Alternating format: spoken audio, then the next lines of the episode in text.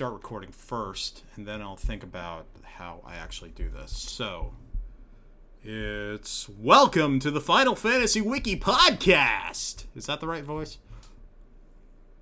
Yeah, it's that the right works. Does that work? Is that is that too cheesy for you? No. I think Th- th- th- this podcast should try to be as cheesy as possible. It takes itself too seriously. takes itself Yeah. too seriously. Okay. All right. So we should go just full on shinsiness with it. Yeah. Yeah, all right. Welcome to the Final Fantasy Wiki podcast, dudes. I'm your host, Blue Highwind, and joining me tonight is This is Catuse. Wait, have we started? we actually yeah, I think we've started now. Yes, we started the podcast episode. Yeah, now we've started. All right. Sup, team? This is Joe, aka Technobliterator, and uh, I'm not paying attention very well because I didn't realize we'd actually begun. I, I didn't think we had started either. I thought we were doing a bit, like a pre-bit, but no, no, no, no. Now, now the bit is just the thing. This is the thing. All right, we are the Final Fantasy Wiki podcast. We're the official podcast of the Final Fantasy Wiki, which is the greatest compendium of Final Fantasy knowledge on the entire internet and probably is. the world. I think. I don't know. Uh, anyway, we're at uh, finalfantasy.fandom.com, correct? Yes, we are. Yes. We Okay. are at FinalFantasy.fandom.com. Yes. We are not at FantasyFootball.com. No, this is not the fantasy football podcast. Uh, that no. the or the fantasy football wiki. No, we, we No, don't it's deal with not. any of that shit. That is pure toxic. Even though at this point it does appear that I am going to make playoffs in my league. That's good. I just need to win one of my next two games. One of which is against the dude who is 12th in the league, lowest scoring points, and has lost about 10 games in a row. So I should be able to win that one. And then fall ass backwards into the playoffs. We should not be talking about we should not be winning, we should not be talking about Speaking of- football because it's a source of great sadness in my life. I'm a Broncos. No, we fan. should talk about real football because England won 3 0 and USA won 1 0. So both my teams won. Well, congratulations! I'm happy Thank for um, I'm happy for America because I, I still Yep. have some lingering love for this country, and uh, England uh, England could screw off. That's totally fair. But I'm still happy when we actually, you know, we've never done well in the World Cup in my lifetime, so I'm not expecting us to now. But I'll take a win where I can get it. Wait, you guys have Anyway, never made it to the elimination stage before in your lifetime? We have, oh yeah, we always make it through then, and then we always like lose on the quarterfinals or the semifinals or something like that. You know, like the Euros last year was the closest they've ever got to winning in my lifetime. Oh yeah, Right. yeah, yeah. That was the whole. It's coming home. It's coming home. It's Coming home, it's Yeah, that- that coming, shit. football's coming home. That's the one. Yeah, yeah. Um, yeah, that that I. You know what? Here's a confession. I don't care about soccer. Like I I Well, tried. I mean, given that you just called it soccer, that tells me all I need to know. Look, when I played it, it was called soccer. My team won the Bayonne, New Jersey championship one year. So I, I'm a champion soccer player. Um, not a professional champion Okay. soccer player, but I am a champion. Um, I played like left defense. I don't remember. I don't even remember what the position was called. Mostly, I just kicked the ball away when it came my way. But I was essential for the team to win. Anyway, my point is that I just find soccer too low scoring. And it, it just kind of I wish more things would happen during the game. It feels like it's like two hours of a ball going back and forth and then like three seconds of something happening, which you could easily miss if you go to Yeah, but the flip side is basketball, where it scores a lot, right? The Yeah. flip side is, yeah, Yeah, that that's a that's a sport with far too much happening. Right. But the thing with basketball is sometimes it's exciting when they don't score. oh yeah, The moments that they don't score are what actually build up the narrative of a basketball game. Where in soccer, it's the rare times. You know, really, we should all just be watching NFL or baseball, which I think has the perfect amount of scoring in both of those things. So the thing about baseball is that you spend so much of the time. You go to the baseball game, right, and you get you win a T-shirt from the T-shirt can, and you you, you eat your like hot dogs or whatever. Most of the time, nothing is happening because you're just waiting for them to finish taking you out to the ball game. Um, Cricket's the same way. yeah, no, this, this is the same thing. thing in This is the cricket. Is that people in the Commonwealth look down on Americans because they think uh, incorrectly that we're too stupid to understand that baseball is boring. But then we go to the Commonwealth and we look at them and they're like, man, those guys are so stupid because they don't understand how boring cricket is. Right? All right, all right. The, the truth about baseball is that baseball is an excuse to sit outside and drink a beer and chill with your buddies in the stands. Yeah, and then exactly rarely something will happen on the field. It is not actively uh, it's not actively entertainment in of itself, except for very rare situations where football actually can be a source of entertainment in of itself, unless of course you happen to be a Broncos fan, in which case you have been watching the worst season of professional sports possibly in the history of the entire organization of sports going back to the ancient Greeks. Okay. How many minutes have we spent not talking about Final Fantasy? Uh, six. Okay. All right. I'll take pride in that because that was totally my fault. Uh, you know, I mean, so if you are listening, uh, you would remember that last month um, I fucked everything up because I don't know a better way of converting an MKV file. And, um, yeah. So, anyway, uh, we have to go and do the news from October over again because none of that is recorded. And, um, yeah, that, that was all my fault. Converting files in VLC is actually a very easy process unless you uh, screw around with it like I did. So don't don't screw around with it. Actually, what I'm going to do is what I should have been doing all this time, which is have two copies of the original recording and only convert one of them and then just delete the other one once everything's all done. So That's what a organized, intelligent person does versus me, a blathering fool whose method of creating content is roughly akin to slamming his head against the wall and then going and cutting the wall out and presenting it as a piece of art. Relatable. Yeah, yeah, you know. So anyway, uh, we should do the October news, and this is this is going to be old and dusty. It's not going to be breaking because some of this stuff is like three months old at this point, practically. But um, do you remember uh, Google Stadia? Do I Um, remember this Google Stadia? Google Um, Stadia, yes.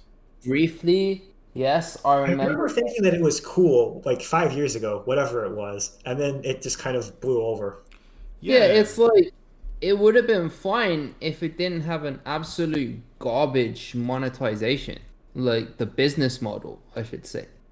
Yeah. Like it was just, you know, oh, you have to pay full money for a game that you don't technically own. So if the service goes down, which lo and behold, the service is going down, then you know, you lose your game. And they ended up refunding everyone who lost their game.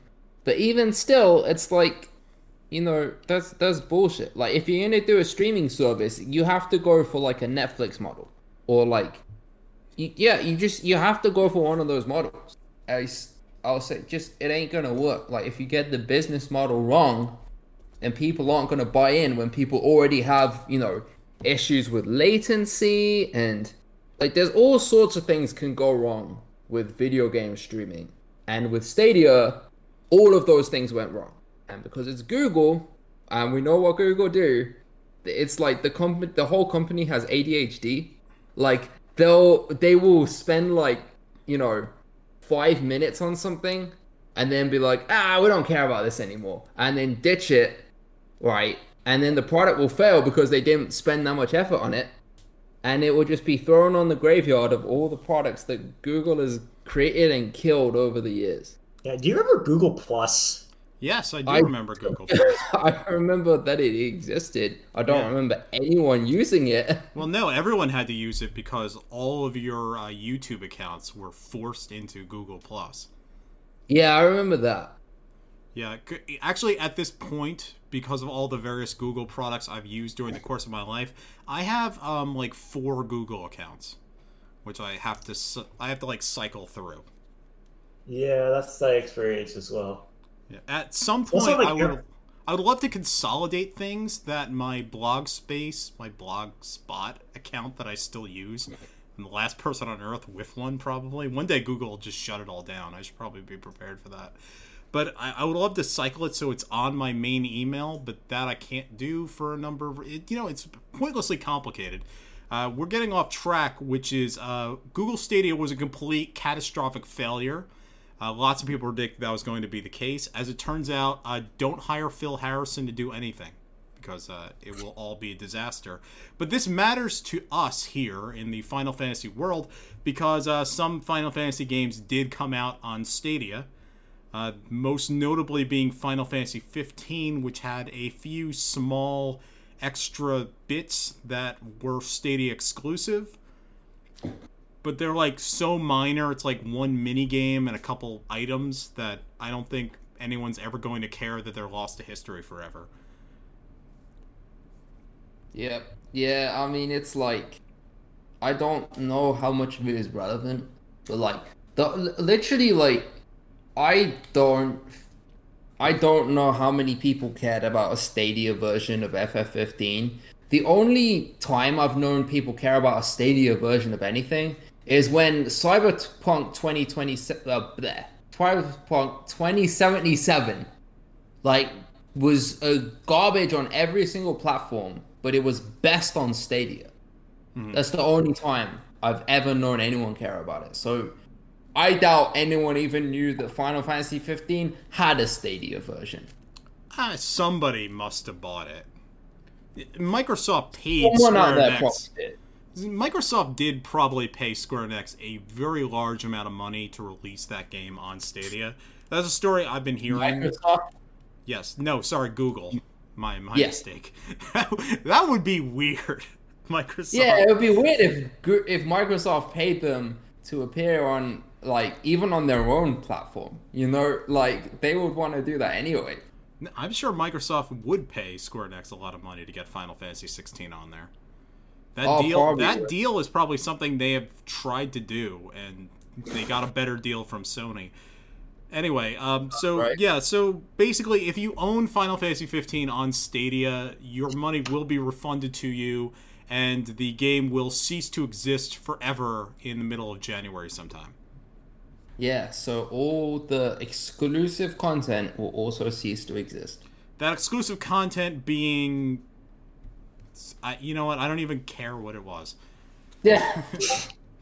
Uh, speaking of uh, things that are ending, uh, do you remember a little game called Final Fantasy VII: The First Soldier? Ha ha ha ha ha. Yeah, that the game that just fucking died. Yeah, Yeah. uh, uh, that was another one where we saw it coming a mile off because I said when it was announced, I'm like, I don't see what the target market for this is. Like, there's like the Venn diagram of people who are Battle Royale fans and people who are Final Fantasy fans. There's so little in there that I just, I don't understand. I don't think it was a good business decision. I The, target audience is this. The target audience is that some Square Enix executive uh, was like, you know, he did like a big ass line of coke or something, and then he was like, you know what? Um, you know what made a lot of money? Fortnite. So we're gonna make Fortnite, but we're gonna put Final Fantasy VII in it because everyone loves Sephiroth. But And then- Sephiroth's not in the game. Okay, but everyone loves Final Fantasy VII, right? So we can make a ton of money making Fortnite, but making it Final Fantasy VII, and then putting it on mobile for some reason. Mobile And Yeah, that's the exclusive. thing. And then once we're done with It's not that, exclusive. what's that? Why? It makes no sense. But Well, Damn. because because I'm telling you, some executive was like, you know what makes a lot of money? Mobile games. You know what makes a lot of money? Final Fantasy VII. You know what makes a lot of money? It's Fortnite.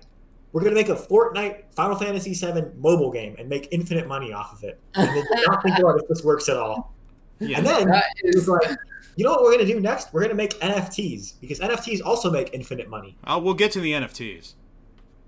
Mm. That's another Sorry, news story sorry. from last month. No, no, don't worry.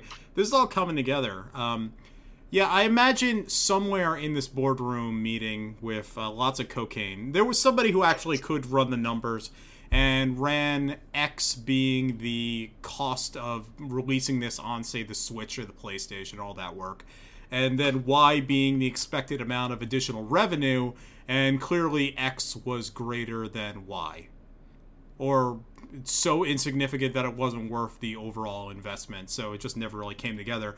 Which, if that calculation had happened, is probably a good calculation to tell you not to make the game in the first place.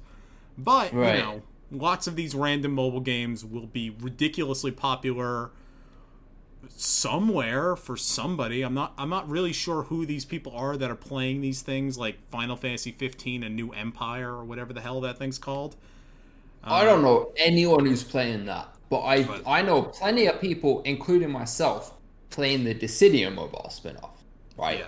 And I know there are communities that play that one tactics mobile game that wasn't Ah. nearly as good as tactics. Tactics. Brave.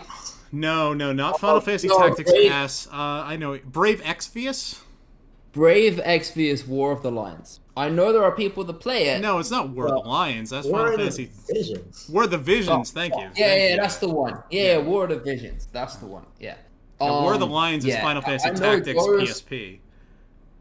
Yeah, those have communities, but I, you know, they're making money basically. And First Soldier wasn't like they. It had a decent-ish launch when it came out, and then it died like almost immediately after that, and they just were never able to recover it. Yeah, that's a shame.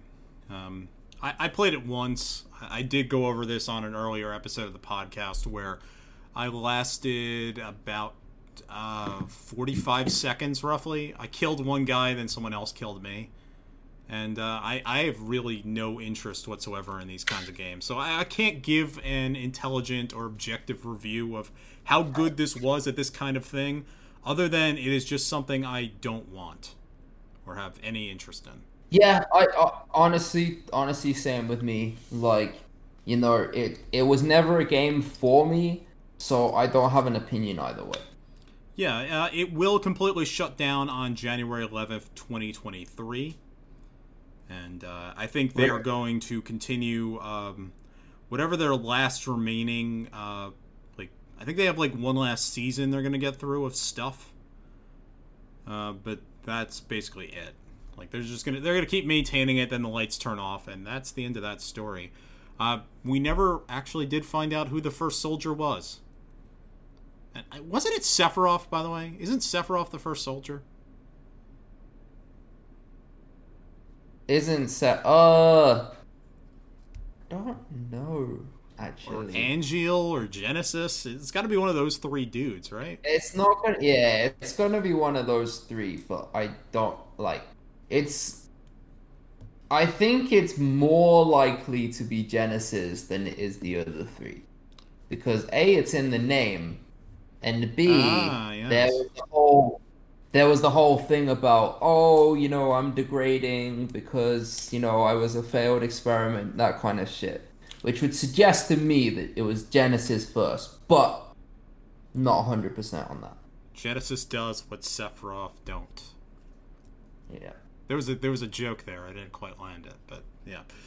All right, so uh, let me think. Uh, there's uh, there was a Kingdom Hearts animated pilot that got released. Like this is something that was planned in 2003. It was scrapped. Some animatics of it came out. I'm I'm just kind of like zooming through this because we don't really have time to go through all this stuff in detail. Uh, let's skip that news. That news not interesting. Uh, aha, here's an interesting one. On October 3rd, Fandom. You've heard of this website, right? Never heard of it. Yeah, Nope. yeah Never- fandom.com. this company, fandom.com.llc. I don't actually know what their official legal title is. Uh, they have acquired GameStop, I mean GameSpot, GameFAQs, Giant Bomb, Metacritic, and more. This was the announcement. So, so I used to feel dirty every time I cited an interview on fandom.com. So like uh, there are you know fandom.com has its own little editorial which is a lot smaller than it used to be. Um, You're but telling one me. of their yeah one of their editorials was like uh, it was an interview with Britt Baron and Cody Christian, which I'm so jealous of the people who got to interview them. Wait, but who are it was who are those guys? Sorry. uh, Cody Christian is Cloud's voice actor. He voices him in Seven Remake and Crisis Oh, okay. Core Reunion, and Britt Baron, same with Tifa. Um, Uh, I, I right. was I don't know the new voices names at all. Thank you, by the way. Okay. Uh, so he, so they interviewed them, and I used to cite that article, and it used to feel self-congratulatory because I was citing our own website, and now, like all these websites that we've cited for years, we're like doing self-congratulation all over the place. So, so that's the only thing that's like changed as far as as far as we're concerned for the time being. Well, I'll speak for myself here when I consider technically the only website that is our website is Final Fantasy Wiki. The Yeah. greater fandom.com website belongs to somebody else. Uh, I should also Yeah. mention that I, I think, Techno, you were an official employee there, right? Yes, I was. Uh, for about a year, and then I couldn't because of my visa. Okay, and I was, yeah, basically an employee for like two years. I wrote for them. Yeah. Uh, not, not particularly successfully either at this point. I don't, I don't know if anyone's going to be listening or would care at the NDA thing.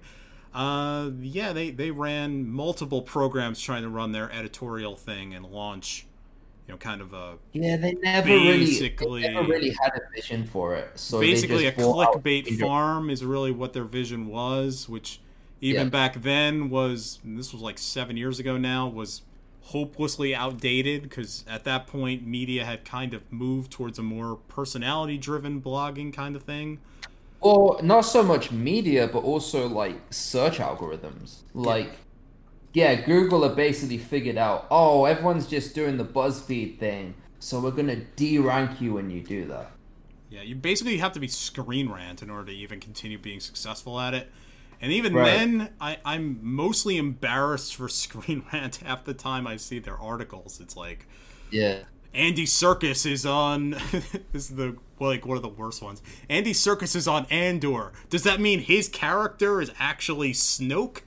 Like, dude, dude no, Jesus Christ. Oh my god. no, Oh. no. So anyway, um, fandom has tried multiple things to try to launch their editorial side of things using the wiki money. Uh, what was the other company they bought a few years ago? They had like No, so so they bought Screen Junkies. Screen Junkies, thank you. what- yeah, yeah. So what I'm saying is they basically figured out we can't carve out our own identity, so let's buy someone else that already has one, Yeah. and they can do it for us. That's what they did. Yeah, and Giant Bomb has an enormous identity and also is a wiki website in of itself. Um, I think their which is wiki is mostly just like a compendium of every single video game that's been released. I haven't actually used the Giant Bomb wiki very much, and I largely fell off of them this year when Jeff Gerstmann left. So I'll- follow him to the end of the earth. As it turns out, the rest of Giant Bomb I could take or leave. Sorry, sorry, you guys. There, there's like there's great personalities there, but Jeff Gerstmann is the dude. He has such an incredible knowledge of video games and history, and he, I, I, I think he's just brilliant, and I, I mostly just rip him off half the time on this podcast. Most of his, a lot of these thoughts are basically just his. Confession. There we are. Um, yeah, so um, that's a large acquisition, and um, I don't know what that's going to mean for It's- us Yeah, or it them. came after recently they sold D and D Beyond for a lot of money, and I'm guessing they used that money to buy this. But They own D and D Beyond. they used to own D&D Beyond and then it was bought back by Wizards of the Coast. God, it's so many. It's so weird. Just all I know, the right? weird crap that's involved. Like all the the vast tentacle tendrils that go around, and it's just like all we want to do is write about fucking Sephiroth. Right? And it's like it has to be also this vast, bizarre capitalist enterprise run semi intelligently sometimes. yeah, that's, you know, that's Silicon Valley for you. Yeah. I mean yeah, they are like based in San Francisco, not Silicon Valley. But Yeah. I yeah, you know. Oh, Being pedantic, Close you know. enough. Yeah, Yeah. The, the, the fandom it's still fandom is like a startup in that it doesn't know what its own business model is. Close to two decades after being founded. Yeah. Yeah, I think that's fair. Its business model is that it gets excited teenagers who love media properties to write about those media properties. Then it makes money off of them with ad sales. And then it could just go and farm rent on those ad sales for the rest of time. That's all it needs to do. And instead, it's like, no, we have to be this big, giant multimedia enterprise. And it's like, well, you don't really need to be. What you Well, have is successful and sustainable.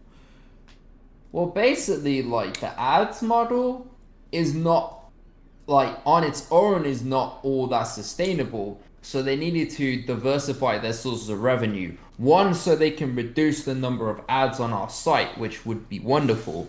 Oh, and two, because yeah, and two because obviously you know, like ads are just not like you can't just be entirely dependent on ad revenue, right?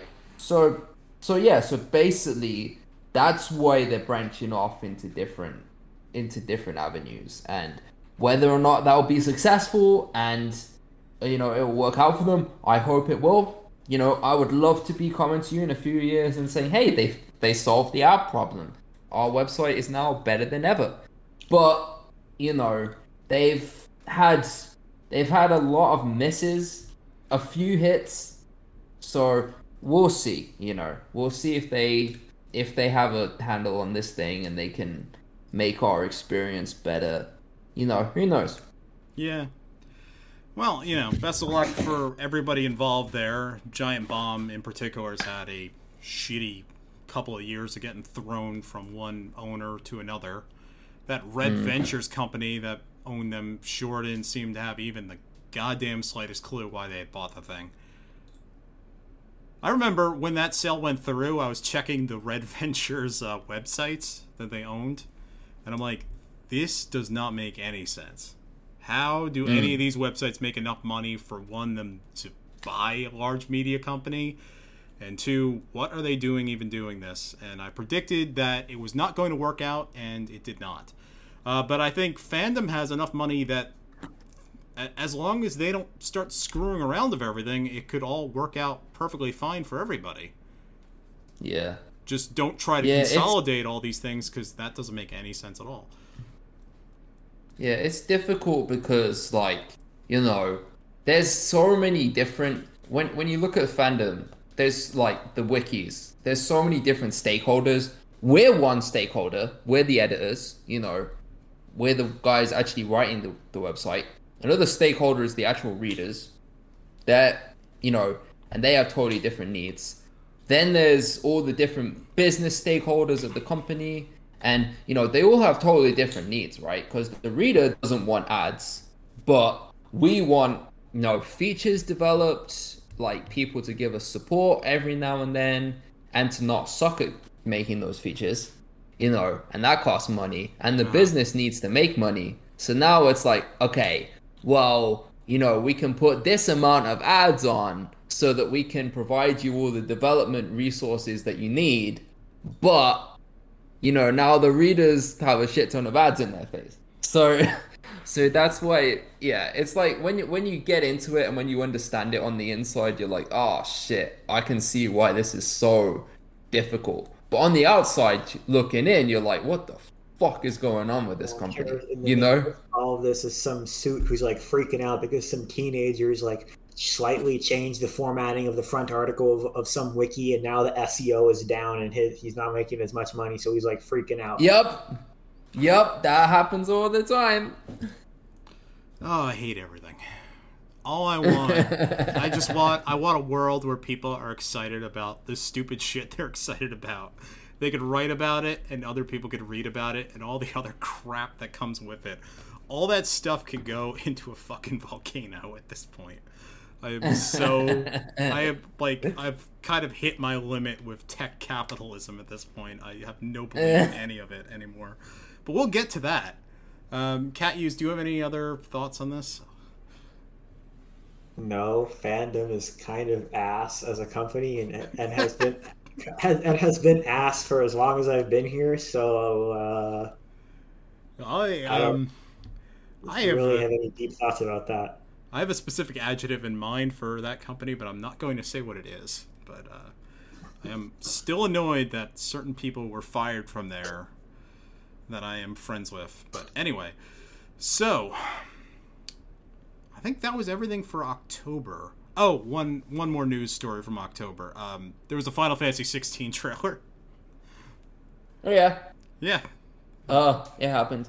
looks like Final But- but- Fantasy 16. More of it. But see, the fact that we didn't even remember that until the very end probably tells you how much impact that trailer had or didn't have. Well, I don't have it on my list of news stories, which I didn't Okay. have last time, if you recall. In the lost I do recall that. Yeah, so Yeah. I had to like. I think we were starting our main topic, and I'm like, oh shit, I forgot like the most important friggin' thing. So that's why I didn't mention it immediately. But yeah, uh, there's a new trailer. It's got um, it shows us a lot of characters. There's a lot of boys screaming, and there's a lot of politics. Yeah. That's what Final I Fantasy feel like the gonna be. trailer. I feel like the trailer won't really change anyone's mind. You know, if you're extremely excited for the game, you're gonna remain really excited for it. Uh, with the possible caveat that I've seen some people asking for more gameplay footage, which makes sense. Yes. Uh, if you're not excited for the game, then it's not gonna change your mind at this point. But I think know, we've hit the I- point with. Sorry. Uh, yeah, should I, I I'm finish, just like or do you want to go? I'll, I'll just make my point because it's real Okay, quick. sure. Yeah, I'll just say that uh, I encourage everyone to still maintain as open a mind as possible with this game. Like, I'm ambivalent on it, but I'm open to the fact, you know, it could come out and it could be like one of the best in the series ever. Like, or, or you know, it could come out and I might really, really like it. You know, there are like there are things, there are pieces of entertainment that came out that you know I wasn't super thrilled about until they actually came out. I was like, oh, okay, this was amazing. You know, the Batman from this year, like. I thought, oh my god, it's just going to be another gritty, grimdark film, and that's not the kind of Batman I like. But I watched it, and it was, you know, it was the closest I've seen to a film adaptation of like Batman the animated series. I'm like, oh, okay, you know, this was really good. Well, there This was- there is I a film adaptation not- of Batman the animated series. It's called Batman: Mask of the Phantasm. Oh yeah, Sorry. yeah. But I was go, like, go, you know, go on. Yeah, I was like, you know, I expected it to be the Batman I don't like, and it was the one I did. So, you know, maybe 16 will be like that. We'll see. Okay. Uh, the what I was gonna say is I think Final Fantasy 16 has hit the point where we don't need trailers anymore because we already know what the game is vaguely. I think what we need is a large vertical slice of things. So give us like Yeah. five minutes of continuous something or other. Really, what we footage. yeah, really what we need is the gameplay action at this point because that's what's going to make or break the game. Uh, Right. there are a few controversies floating around, which we've already covered, like the fact there's basically not going to be a party. You're only going to be Yeah. playing as um, uh, Jack. No, who's the main Clive. guy? Yeah. Jack- no, wait. Jack is Jack is the chaos guy. Uh, Clive, Clive, right? Cleve. Clive. Cleve? Yes, he's called Clive. Uh, I've heard people pronounce him Cleve, but Okay. his name is Clive because You're it's an English name. Is Yes. it said Cleve in England? No, it is said Clive. Okay. It's just I've seen people pronounce it Cleve. I'm like, No. That's No, not it. Cleve Cleve is the character you write for like your OC for your like the the Final Fantasy 16 you draw on the back of your notebook during math class. His name is Cleve uh, Warstrife, and he's got three Cleve swords, and you know he's super cool, and he's got sunglasses, and he's got a cursed arm, and he can fly, and he hates his mom. Yep, and he joined forces with Cloud to fight Sephiroth Yes. in the sequel, where Sephiroth comes back just so the OC can fight him. Yes, and, and then, Impossible then dreams, dude. and, and then then Cleve and Cloud make out, and you Yeah. draw this, and then then your mom walks in, and you you frantically flip the page to something else. What were you doing? Uh, nothing. And that that's that's very what being graphic. that's what being high school Final Fantasy fan is like. What the hell were we talking about? We were talking about Final Fantasy 16 and how the thing that we don't need is more trailers, which which Yeah, yeah, yeah. All right, so vertical slice. Um, there, there's really not going to be a party. So basically, all I want to see is how well does dodge rolling and punishing enemies work. Because I, I just played Bayonetta 3. Yes. That's a lot of fun. If Final Fantasy 16 is that much fun, it's going to be great. And hopefully, it has a better ending because Bayonetta 3's ending sucks. Techno, though. Hello. Yes. Uh, do you recall in Final Fantasy 16 a year ago? I think like the reveal trailer, we had a discussion about um, the racial diversity of the game. Yes, I do. Yes. Well, anyway, this uh, this had a small blow up on the currently moribund platform called Twitter, where people Yeah. started getting upset over something that one of the developers, I think uh, Yoshida, said about why Yeah. everyone looks to us to be a white person. Though, as I've Yeah, mentioned at the time, a lot of what we perceive as white would be for the Japanese audience to be perceived as Japanese. Right. So it's kind of a complicated right. situation Important there. caveat. Yeah, so uh, Kotaku got on this and they wrote an editorial where they're not particularly a fan of how non-racially diverse the game is, and it's sort of a sticky situation, and you know the it's kind of the opposite of the controversies that have been happening with you know certain people getting really pissed off that there's black people in Star Wars and Lord of the Rings. Yeah. Or people being, or in the Final Fantasy context, people being mad that Tifa now wears a sports bra. That's a different controversy entirely. Well, That's it's the same kind of groups of people who, I- yeah, the groups of get- people who care about this subject care about that one. Is I guess that's where that's why my mind went there. Yeah. Yeah, I Um, see what you're saying. Now, as a longtime Final Fantasy 14 player, I, I know that Yoshi has a has a long history of saying stupid shit that that gets taken out of context and like super blown up. So I kind of just didn't even really bat an eye at this whole thing, but maybe that's just me being dumb. I Okay. don't. This is not making or breaking the game for me. Um, Uh, can, can we, uh, uh, before we discuss it further, I think we should say what the actual quote is and then bring up the context Uh, for yeah, it, let just me- let in me case people are missing it. Yeah, yeah, all right. Because Uh, I believe the quote was something along the lines of, I, yeah, um, I'll, I'll find. this is I'll set find in medi- Yeah, his Oh, quote was sorry. along the along the lines of, "This was in medieval Europe. Like we're we're doing a medieval Europe setting, and medieval Europe Yeah, did I have not it, have have, it diversity." Okay. Okay. Uh, the world is Va- the world of this game is Valis Valistea. Um, so quote here: Valistea was never going to be realist was never going to realistically be as diverse as say a modern day Earth or even a Final Fantasy XIV. Ultimately, we felt that while incorporating ethnic diversity into Valistea was important, an over incorporation into the single corner of a much larger world can end up causing a violation of those narrative boundaries which we originally set for ourselves. Right. And he continues The story we are telling is fantasy, yes, but it is also rooted in reality. This, I, I'm sorry, I'm Yeah, not I getting the it's- I'm not getting the quote entirely perfect because I'm getting it off the uh, Kotaku article. Yeah, maybe I can maybe I can find the IGN translated. thing. No, they're they're kind of like they're cutting up the Q and A, so I should probably find the exact. Okay. Uh, Yeah, but I mean, I think it's probably it's. I think if it weren't for like the last part of the quote, like I think that's the part of the quote that rubbed people the wrong way. Like, okay, all right. I, the- I have. I, I could give you the the actual thing. Sorry. Okay, go ahead. All right. So, um, this is a difficult question, but not one that was unexpected, seeing as diversity in entertainment media has become a much discussed topic as of late. The answer I have, however, may end up being disappointing to some depending on individual expectations. Our design concept from the earliest stages of development has always heavily featured medieval Europe, including historical, cultural, political, and anthropological standards that were prevalent at the time.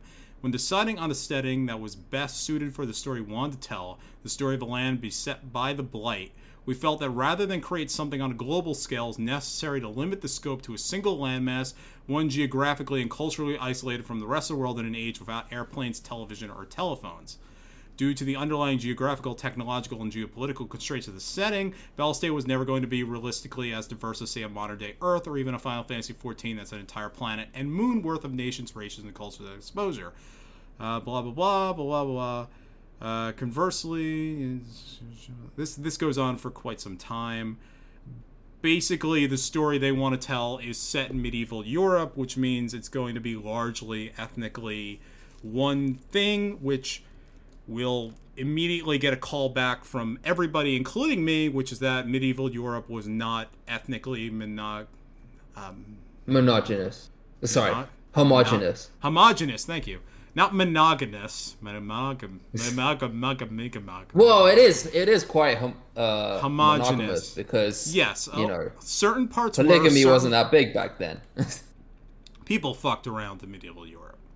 Yeah, Well, I, I don't think I don't did. think medieval Europe had an overdose of monogamy. But moving on. Yeah. No. Okay. uh, it, That's all right. fair. It was not as chaste as fiction would want you to believe. It was not as white as certain groups would want you to believe. There's deep, intense, brutal politics here. I would say that they probably made the wrong call in Yeah. going with this particular decision to have it largely be a light skinned world. Because Yeah. at, at this point, my answer for all the people who get upset about wor- like Lord of the Rings having black people in it or Asian people in it or anything like that is that all of these fantasy works, be them fantasy, sci-fi, whatever, they are reflections off of a desired reality which we have now. yes.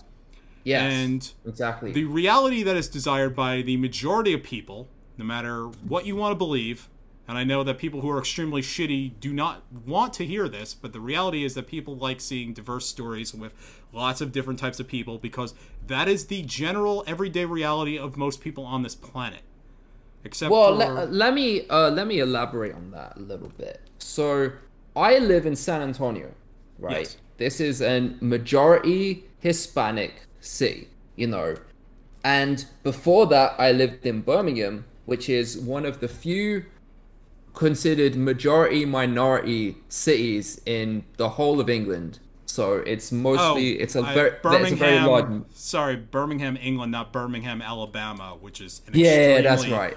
Uh, Birmingham, Alabama is an extremely black city. Has a very large black population. Right, that's right. States, Yeah. That's right. And uh yeah, so Birmingham Birmingham UK isn't like there is a black population in it, but it's actually the largest minority there is probably Muslim.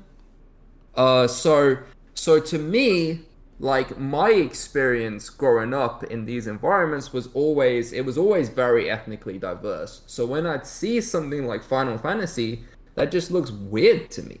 You know, like uh like when I see when I see media or fiction where it's all everyone all looks white, that is weird to me because that's not my experience at all. And for most people, you know, in backgrounds like that, yeah, that is not at all reflective of their experience. On the flip side, you know, you go to like rural towns from England, like you go outside of Birmingham, London, those kinds of places, and it's very white. So uh, I can understand, at the very least, a lot of people from those experiences being like, "Hey, that's not right. That's not, you know, that's not how the world looks." But it's like, no, like where every basically everywhere else you go, at least in the developed world, in the West, etc., you're gonna find a lot of diversity. So it does not make a lot of sense for our media to not reflect that. You know, like I think I think everyone deserves to have themselves be seen in these types of media. You know, because not even just from a stance of oh like these like locations geographically these geographical locations happen to have a lot of diversity in them. No like you know it'd be pretty great if someone from liberia could see themselves in these games as well as someone from turkey. You know like but yeah um i will say final fantasy generally draws culturally, artistically from every single part of the world, and you can. Oh see yeah, yeah, yeah, yeah. Yeah, it does. At least in terms of things like the architecture, in terms of things like the summons. Great Yeah. example. Yeah, you know, exactly. they draw from all different types of mythology. You know, so and like and I, as I've said many times, like you know, Final Fantasy VI does not get a lot of credit for how you know how forward thinking it was with its female protagonists. Like you have to remember like lara croft didn't even exist yet and lara croft wasn't that like forward you know? So to have these like extremely well developed like lead female characters was just you know it's like final fantasy was very ahead of its time in a lot of ways. So i think why people were upset with this was because they they see it as like a regression in a way. You know, it seems to have really let them down that this series that was always like quite forward thinking in this regard hasn't been of Well, late. it, it depends on the game, really. Okay. Some games- I found this on the web for the series. It was always he- like wait, quite Techno, forward what is thinking going in this on? regard. Hasn't been oddly. Tech, Oh, I'm what sorry. is that? What the hell What is the that? fuck? Fucking Siri started listening to me randomly. You have a male No. Siri? Uh, I guess I never changed it. But Okay, whatever. Anyway, carry on. All right. Well, I'm, I'm sorry for Sorry assuming assuming your Siri's gender. I guess I don't know. anyway, um, so wh- what I was saying, uh, well back with Star Wars and that sort of thing, is that people get upset because oh my God, there's black people in the Empire where in 1977 there wasn't. Though you could, there's been 50 years of cultural shifts in Star Right. Wars. So, what was the expected norm in 1977? And Star Wars was even behind the times then and would correct itself by Return of the Jedi just six years later. You can see a large shift in the diversity of the cast, even in those original movies. Uh, Hmm. That- I didn't notice that. That's interesting. Oh yeah, no, no, no. There's uh, the X-wing pilots in Return of the Jedi is a diverse group. Oh yeah, yeah, yeah. Of Yeah. course, of course. Yeah. I thought I thought you were just talking about like the only the lead characters themselves. No, I'm like, not, okay, not they just added Lando, Lando. What but else? yeah, no, like, Right. by that point, the Rebel Alliance, like originally, it's all white dudes because, well, it, I don't even know if that was Yeah, really yeah, a conscious decision in the original Star Wars, as much as they were filming in England and grabbed whatever actors they could, and basically, I Yeah. guess the only ones available were white ones. I couldn't really speak to that. I'm getting wildly more and more off topic, and I feel like eventually one of us is going to fuck up in some enormous way. So we're not trying to offend anyone here. This is a difficult minefield, unfortunately, for both the developers and us who are on this podcast right now. So, what I'm saying is that as times have changed, people expect and want a more diverse set of groups of people because that is generally the reality of life in the 21st century. Um, In I most think- places you go, yeah. Yes.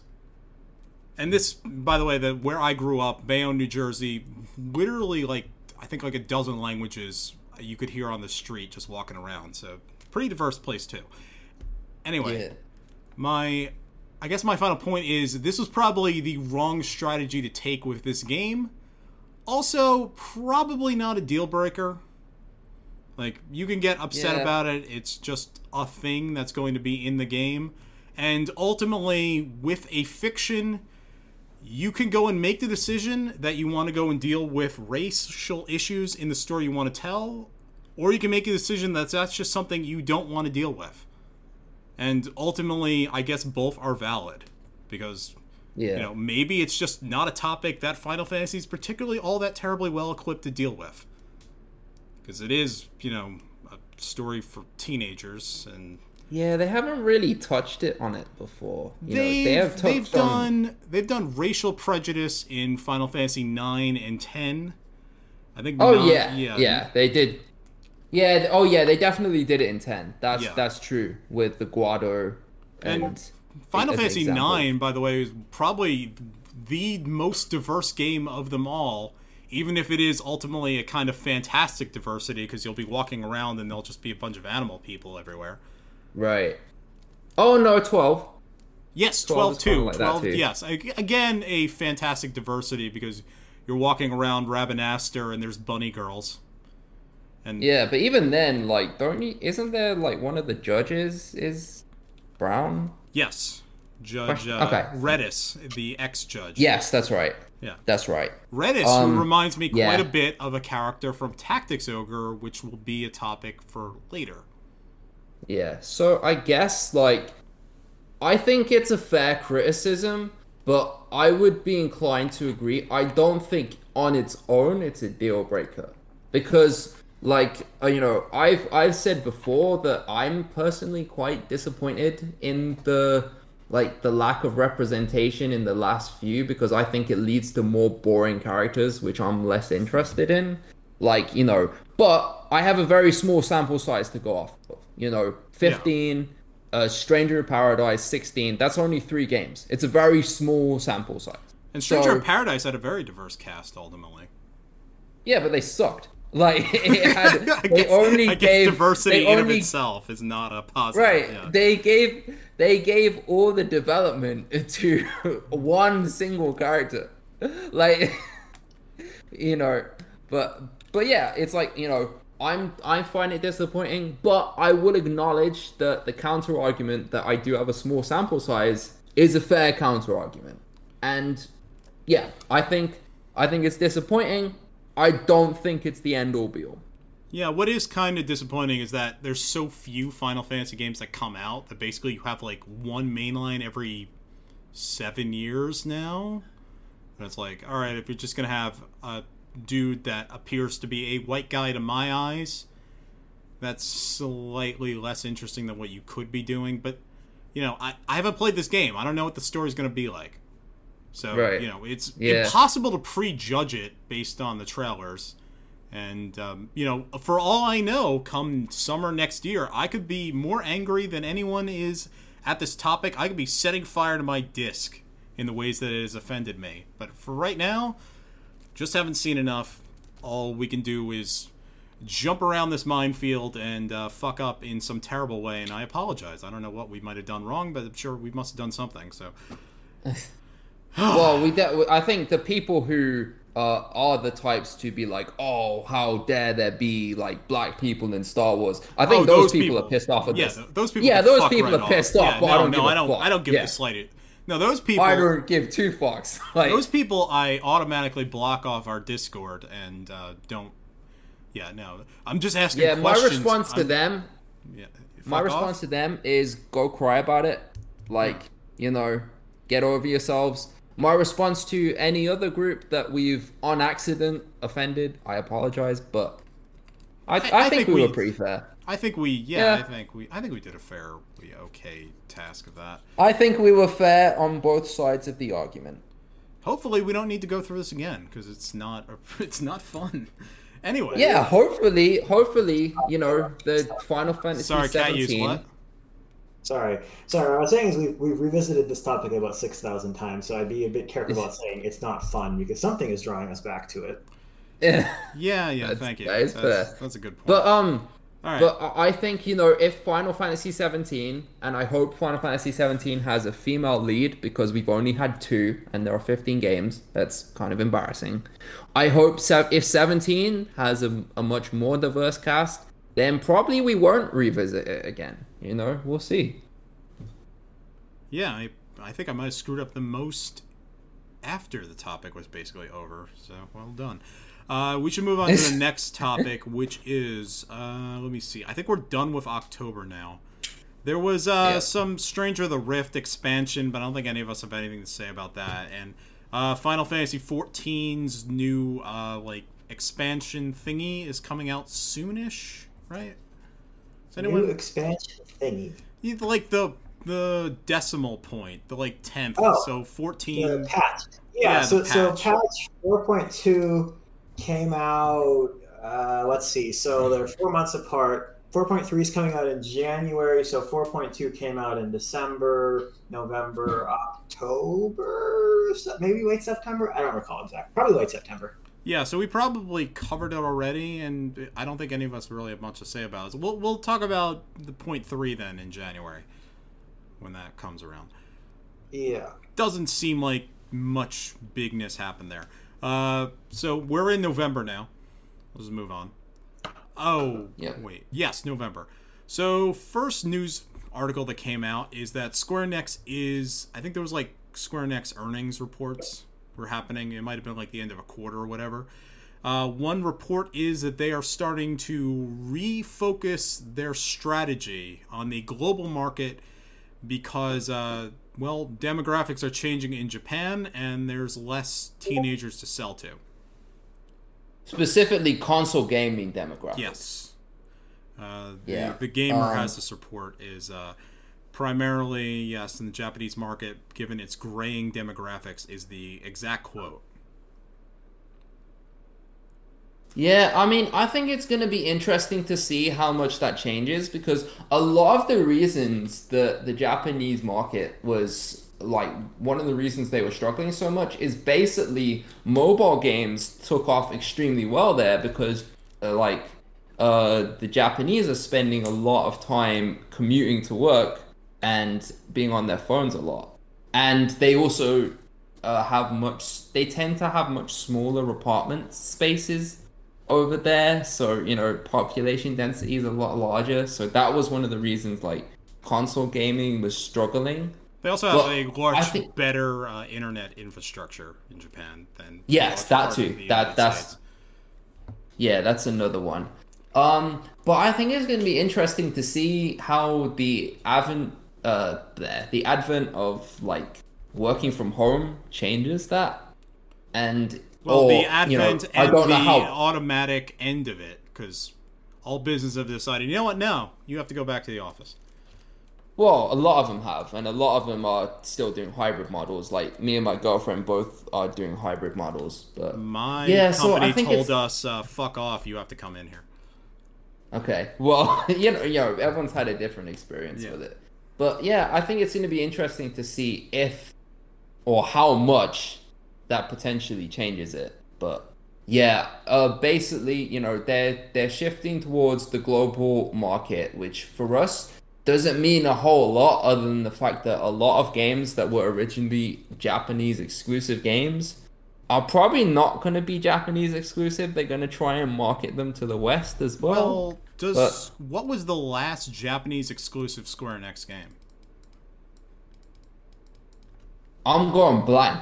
Yeah, exactly. I'm trying to remember myself. Um, Rage of Bahamut on like the DS. I don't think that's even the right title of that game. What was that DS Bahamut game? Uh, Not Rage of Bahamut. That was an anime. Blood of Bahamut. Let me sort by let me sort the list of Square Enix games. Um, okay, so so there's a bunch of Mobile games, see, so- probably. Yeah. Let's discount mobile games because none of us really care about them. But like a full-on console release was the last time it was a Japan exclusive game. Uh, PSP Type Zero, maybe. Uh, okay, so if we're not counting shit that I've never heard of, so Dragon Quest Rivals 2019 was Japan only. Oh Uh, yeah, Dragon Quest Ten. Yeah, Dragon Quest Ten might be the very last one because there was there was a new version of Dragon Quest Ten that's not an MMO, like it's like supposed to be a single player Dragon Quest Ten, and that's also not getting released outside of Japan. Am I still Yeah, connected? so- okay, all right, yeah. You are. Yes, yeah. So we're gonna get fewer titles like that. Basically, that that's all. It, oh, I don't know if we're gonna get fewer of them, but the ones like basically instead of getting that, we're gonna get something that was deliberately marketed t- towards us. Really, like you know, I think that's all that changes. I think the actually like the point I was going to make is that Square Enix as a JRPG company goes is probably the most successful of all of them in terms of marketing to a global market anyway. They are Yeah. far better positioned than say, I don't know, like Nippon Ichi. I'm trying to think of like how many like there really aren't that many like Japan only companies left even in that space. Uh, so many of them end up having to release everything all over the world anyway, and it's so much easier with Steam and stuff. It's not like you have to actually sell a physical disc and ship it across the ocean or anything like that. Really, like ex- region exclusive things basically doesn't don't really make any sense anymore. It almost never happens. It's a very rare thing. And when it is only released in one region, people find a way to ship it out anyway eventually. Yeah, it's, you know, people Yeah. like Asia.com or whatever. Yeah. and you know, VPNs are very inexpensive and very easy to use.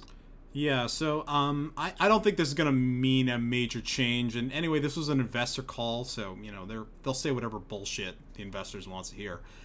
Uh, Right. speaking of bullshit that investors want to hear, Oh god. yeah, yeah. Guess what? Ah, symbiogenesis. Have you heard about this? Uh surprisingly it is not a Final Fantasy VII character. No. Uh, no, yeah, I guess not. All right, Symbiogenesis. When this was announced, do you remember like 10 years ago? Catuse, you might remember this better than Techno because you're a bit older, but do you remember when uh, like Square Enix would announce those countdowns? Or like would copyright a word and people would start thinking like, oh my god, it's Chrono Trigger 3. Oh my god, it's the Final Fantasy VII Square remake. Enix marketing strategy is just copyright a random word and then wait for idiots on the internet to just freak the fuck out. I don't think it's even like a strategy as much as like there are people on the internet who will try to read the tea leaves on every random thing and hope that it's their dream project. So symbiogenesis was like a word they copywrote or something. Um, and people were like, "Oh, it's uh, Parasite Eve. It's back." It's like, no, Parasite Eve is probably never coming back. And uh, I mean, maybe it'll get a remake because Square Enix Love is doing those. But in terms of a new game, no. In terms of a game at all, no. Symbiogenesis is, quote, the first digital collectible art project designed from the ground up for Web3 fans. So In other words, it's an NFT and it lives in the metaverse along with Snoop Dogg and his latest album or something. and and Mark Zuckerberg who owns like some stupid thing that only exists in the metaverse.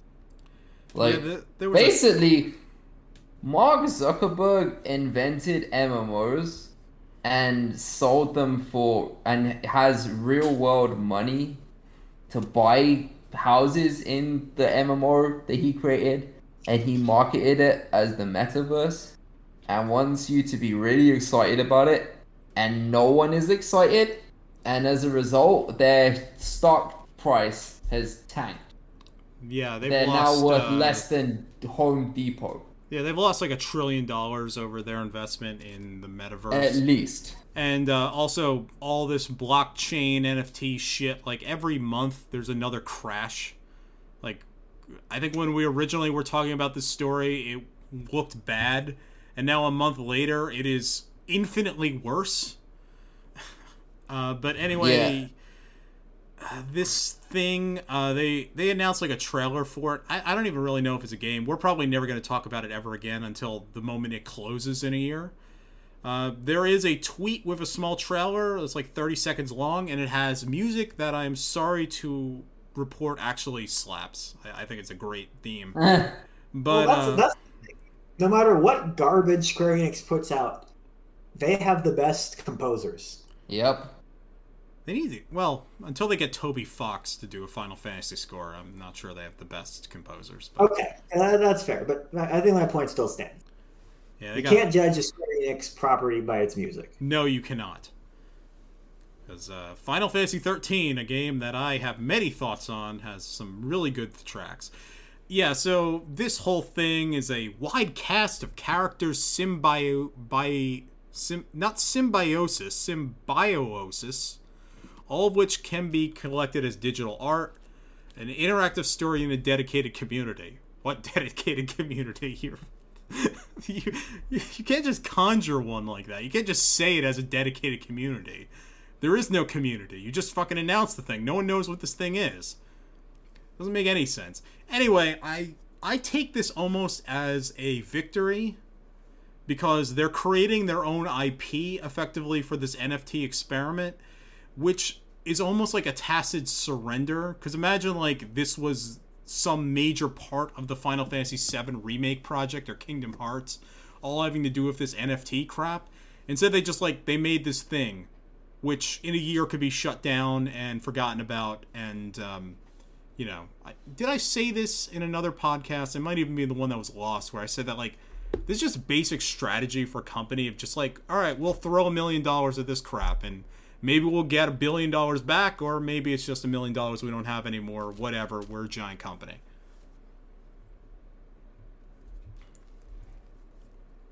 Right? I, I think that's all fair, right? Is there anything else to be said about uh, symbiogenesis?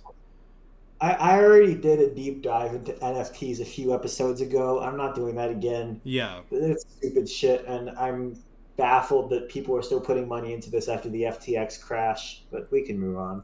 Yeah, you know. It doesn't look like Square Enix put so much money into this crap that they're going out of money. So, I mean, going out of business. So that's good. Uh, ah, so uh, Square Enix's fiscal report or something that came out. Uh, this Twinfinite reporting this. Uh, basically, the overall story is that the net sales decreased 3.3% last year. Operating income decreased 10.6%. Uh, net sales dropped 9.5%, uh, et cetera, et cetera. But Final Fantasy XIV is doing really, really good. Yeah, which makes a lot of sense. That's like the biggest cash cow for the company at this point. Like it used to be mobile games, and now I think 14 is doing the heavy lifting. Yeah. So basically, like, I, I guess just like to summarize, the entire digital tech industry is in the middle of a decline, including video games, for a number of complicated reasons. Square Enix is just one of those things that's feeling a bit of a hurt with sales going down because you know the pandemic's ending. Uh, but Final Fantasy 14 sure makes some fucking money. Pretty much that whole story. Um, ah, now Final Fantasy 16 again. Sorry, this is disorganized slightly, but uh, there is an ad that clarified that Final Fantasy 16 is going to be PlayStation 5 exclusive for only six months. So, come uh, 2024, roughly, it should be available on other consoles, or at least will have the option to be available on other consoles.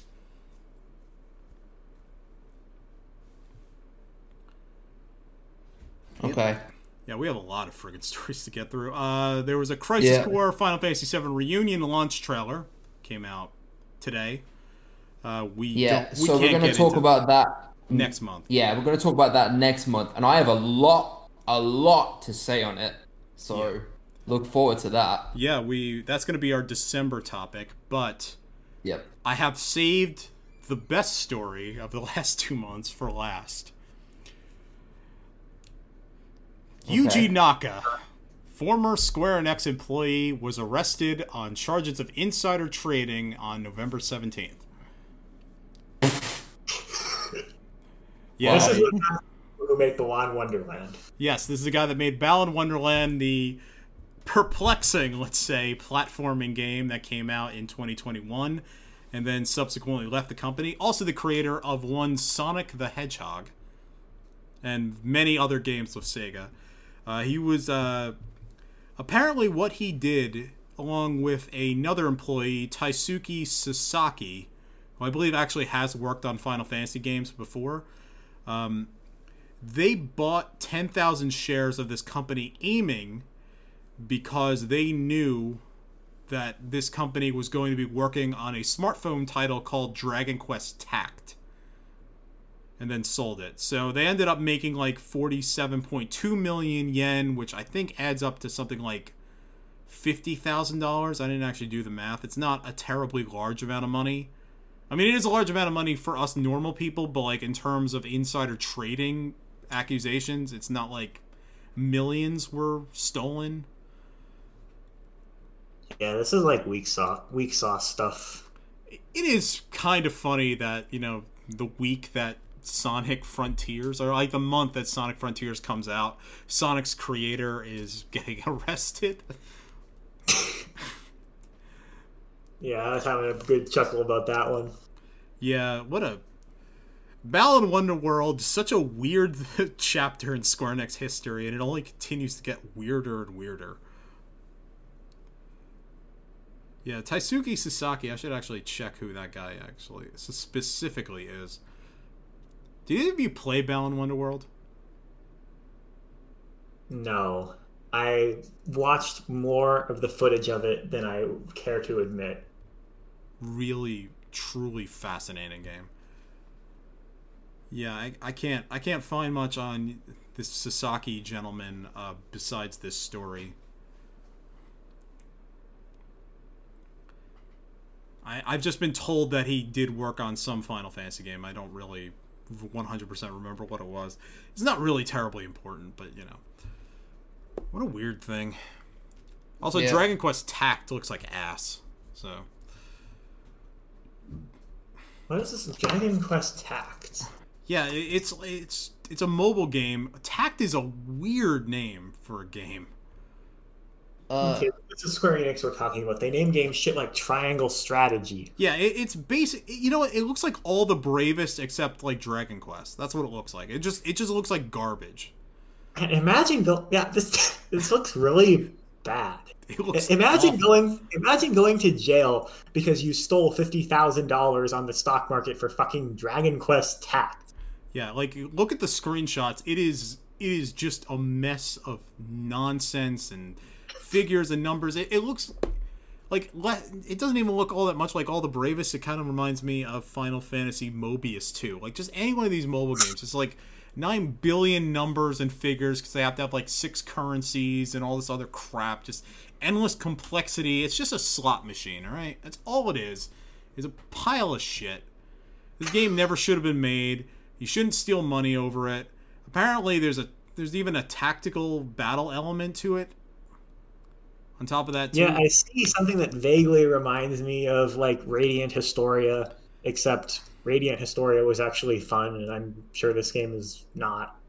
Yeah, you know, it, it's basically tactics because it's got a grid base that you can move things around. Except they called it tact because probably the tactics level is so you know shallow and meaningless as to be not even relevant. It's a slot machine with a bunch of crap that you do. That's that's it. It's ten o'clock at night. I have no tolerance for bullshit. Fuck your um, slot I think machines. there's one final piece of news that's not Uh, really a mass. It's not a massive piece of news, but it's kind of funny. Um, Yeah, the whole. Twitter thing, the Oh, whole yeah, Twitter yeah, thing yeah. Sorry, went down. Yeah, Yeah, so, so, the whole Twitter yeah, so, thing um, went down. that's relevant to us because the Final Fantasy Wiki has an official Twitter, which I, I think but, some color uh, mage was- must uh, hosts that. But go on, Uh, Techno. formally, yeah. Yeah. Yeah. Uh, the main thing is that uh, there was this whole time when I think like about seventy five percent of the staff or something were laid off, and there was uh, a huge concern that a lot of the infrastructure staff weren't allowed in the building, and the World Cup was about to happen. So a lot of people feared that the website could crash at any moment given the lack of staff. And Square Enix tweeted out, "The end times are coming," and made a reference to Final Fantasy XIV: A Re- A Realm Reborn. Seems no, they were making a reference to Endwalker because Endwalker is about the final days, and they said Oh, it's to Endwalker. Oh shit. Okay. uh, something about the final days. Uh, Okay. Gotcha. Yeah, but there was there was multiple moments over the last two weeks where basically the topic of Twitter was Twitter is dying. Everyone go and say your final tweet. Okay. Yeah. Yeah. Okay, I opened up the, their tweet and Twitter is like broken. Okay, whatever. Yeah. Final days were upon us, which is a quote from Emet-Selch at the climax of uh, Shadowbringers. Right. So yeah, so that so that was the news. Um, as far as how it impacts us, yes, we do have our own Twitter account. Um, and yes, I think uh, some column is kind of done with all of it, just because of like what's going on, how unstable the platform is at the minute, and how it doesn't at this point appear to be getting better. So in the interim, I'm kind of like, okay, I still have the Twitter account. I'll still keep it running on fumes. Like, you know, um, I do have like vague ideas for like how it could be run in a way that it could be a good marketing tool for us, but now is not a good time to invest in the platform because it's just so unstable. We just have no idea like what's gonna happen with it. I will say like um to the people who think it's like it's gonna crash one day and then the site will immediately die. I don't think that's what's gonna happen. No, I think more likely if you look at every time a social media platform dies, Yes. it dies over time and it's like a fading gradual thing where people move away to another platform so if that did happen to twitter first of all i'd be shocked because there's so much content on there already and like a lot of what already exists is so like valuable to people that i don't see it like i could see it like being used as like a historical archive at the very least right Assuming Um, first the of all, I- site survives enough. Like, there's so much. assuming There's so much Yeah. Twitter every second of every day. Right. In all the years and years, it would be a very large investment to keep all that stored and saved. Assuming that Well, it is you know, a, it the web all that content is in of itself no longer profitable or accessible because I don't I don't know what the licensing agreement is, who owns your fucking tweets, that kind of shit. Yeah, I mean, like you know, if if like the ideal world would be like Twitter would be not like just run by one single private company. It would be like you know, there there was like uh there was there was one guy who had this idea about like making tweets like a protocol, kind of like uh, a web like like a web page almost, but you know, I don't want to explain that whole thing, but basically, um, basically the the short of it is like I I do not at this point believe that Twitter is a platform worth investing in until we know what's going to happen for sure. So yeah, so that's why we're not. That's why we're at this point. Yeah, I I'm still tweeting like nothing's changed because I'm kind of fatalist about things. Where I'll I'll just keep doing what I'm doing until the day comes that I can no longer do what I'm doing. It's like, Yeah, right, you I know, think screw I think that's fair.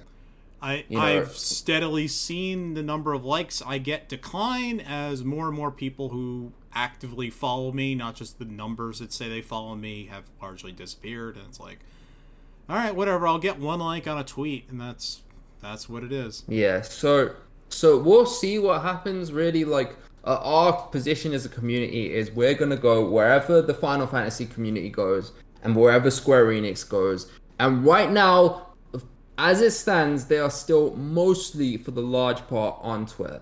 If that changes, we will change too.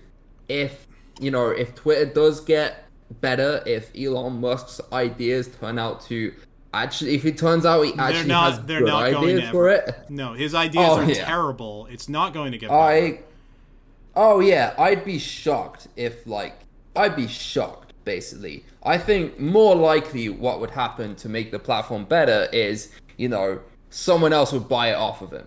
Or like, you know, I think something like that would happen. Like government would intervene. No, no, no. like I, I think the way that Twitter gets saved is that it turns into such a shit show so fast that Elon Musk is forced to sell it. And then it basically reverts to how it was before. Because, like, basically his Right. plan right now is like if a right wing asshole were to buy Reddit and decide to make red pill a major part of his strategy. And it's like, n- no, dude, that's not profitable. You're out. Right. Just basic, like the basic math does not add up on your side in those sort of things. Bringing back fat people hate is not going to save your website. Like this is the best Right, it's comparison like- I have. It's like bringing back Donald Trump's Twitter account is not what's going to save Twitter. Also, you're a piece I- of shit. So, you know. Right. It's like, you know, his businesses have, like, some of them have been successful, some of them have been total failures. And of the ones that have been successful, you know, they had a huge amount of government money behind them. So, really, the only thing that would, like, save the platform at this point would probably be some sort of government intervention kind of thing. I don't know. But, long story short, we will see what happens with it. And if it turns out that the platform does get saved or something like that, then you know I have ideas for what we could do. Maybe SCM would be back at that point. Who knows? Otherwise, until then, we're gonna run the Twitter account on fumes until you know there's a more obvious new platform that we should be at. Yeah, the the most likely result is that it just becomes like our Facebook account. Or like, does anyone actively update the Facebook account? No, we abandoned the Facebook account several years ago because nobody wanted to go on Facebook. Yeah, exactly. that's that's how a social network dies. It just becomes awful and toxic, and it's for your mom. And uh, you know, then you have to deprogram your parents from all the bullshit happening on their social network, and it, it's awful. So uh, yeah, I, I don't know. Maybe do you remember last week when it seemed like everyone was jumping to Hive for like one day, and then that just seemed like it didn't happen. Like, there's real hunger for just basically Twitter, but without Elon Musk. So maybe that'll be the future. Somebody will just make like, here, it's Twitter. We call it uh, uh, Twiter because it's just basically the same product, except Elon Musk is not on it. I don't know. Uh, anyway, um, should we uh, should we go to our quote unquote main topic? Yeah. Okay. Marathon episode. Whew, boy. Marathon episode. We're going along. We're doing it live. Fight through it. Fight through the pain. Did I did I did I tell either one of you that I walked um I climbed a mountain on Saturday. So, this mountain is Mount Mitchell. It is the largest mountain east of the Mississippi in North America or maybe just the United States, I don't remember which one. Uh, the climb is 4,000 feet up and down and uh, six miles there and back. So, yeah, I, I have a large pain tolerance and I'll just keep fucking going. I can do All it. All right. I can power through going. it. Yeah, let's keep going. Let's just do it. Let's just do it. Ugh. I don't know what I'm doing anymore. Anyway. You're, you're, you're doing some fucking Shia LaBeouf thing. oh god, I don't. I really don't want to do any Shia LaBeouf thing. I never liked Shia LaBeouf. I like Shia LaBeouf for Nah. like. I like Shia LaBeouf for two months when that movie uh, Honey Boy came out, and then then immediately turned into like even a worse person. So Yeah, I never, I never understood him, but well, He also came out saying that that movie, which is like, was marketed as being semi autobiographical. He's like, no, it was all bullshit. I made it up. So, yeah, whatever, dude. So, um, Tactics Ogre. Have you heard of this video game? I have, in fact, heard of this video game. Yeah, so there's a new Tactics Ogre. This is now the uh, fifth Tactics Ogre because Tactics Ogre originally is a Super Nintendo game. It was then ported to the Sega Saturn, and then it was ported to the PlayStation 1, and then it was ported to the PlayStation Portable with the Let Us Cling Together remake, and finally, it has come once again to all the modern platforms with Tactics Ogre colon Reborn, which was released this month. Now, Tactics Ogre, that's not a Final Fantasy game, right? No, but it's basically just Final Fantasy Tactics before there was Final Fantasy Tactics. Yes. So the, the backstory here is that there was a company called Quest, the Quest Corporation. Uh, key people there being uh, Yasumi Matsuno and Akihiko Yoshida, and uh, some other people who would go on to be major people. Uh, this company made a number of games, most of which no one really particularly remembers anymore. I I couldn't really tell you how good Musashi no Boken was on the Game Boy. I've never heard of it, uh, except for reading about it right now. Uh, but one series they made that was very successful was Ogre Battle. There was Ogre Battle, the March of the Black Queen on the Super Nintendo, uh, Ogre Battle 64 on the Nintendo 64, and of course, Tactics Ogre. Tactics Ogre was so successful that it ended up getting bought by a company called Square, who then took the Tactics Ogre team and told them, you know what, we really dig this thing called Tactics Ogre. Could you basically make the same game again for us, but uh, put chocobos in it and write a slightly different story? And from there was created Final Fantasy Tactics. And from there comes other games like Final Fantasy twelve.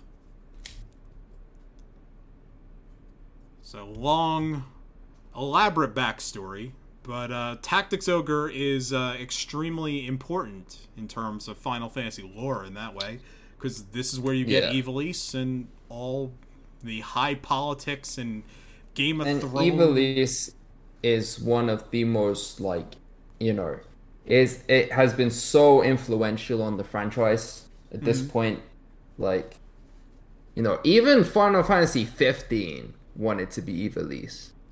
Yeah, and I would say that Tactics Ogre and Final Fantasy Tactics together, though probably Final Fantasy Tactics more so, being more popular, is basically the Final Fantasy VII of the tactical RPG subgenre. Where, especially in the last few years, this kind of game has suddenly exploded with popularity. It's kind of like like 10 years ago nobody was making metroidvanias then all of a sudden every indie developer decided they wanted to make a metroidvania so like recently like the last couple of years there've been like a dozen or so final fantasy tactics slash tactics ogre clones that have come out and uh, square enix actually made their own uh, triangle strategy which was strongly strongly inspired by this sort of thing and of course there was that crappy mobile game brave exkevious war of the whatever the hell Yeah, Brave Exvius War of the Visions. We finally got the name right. Yeah, And yeah, it is it. a not. It is. Uh, I will tell you, the game is very inspired by tactics in terms of the art style, somewhat inspired in terms of the politics. I have played this game. I did not play it for very long. I do not think this is a good game. Like, I don't think.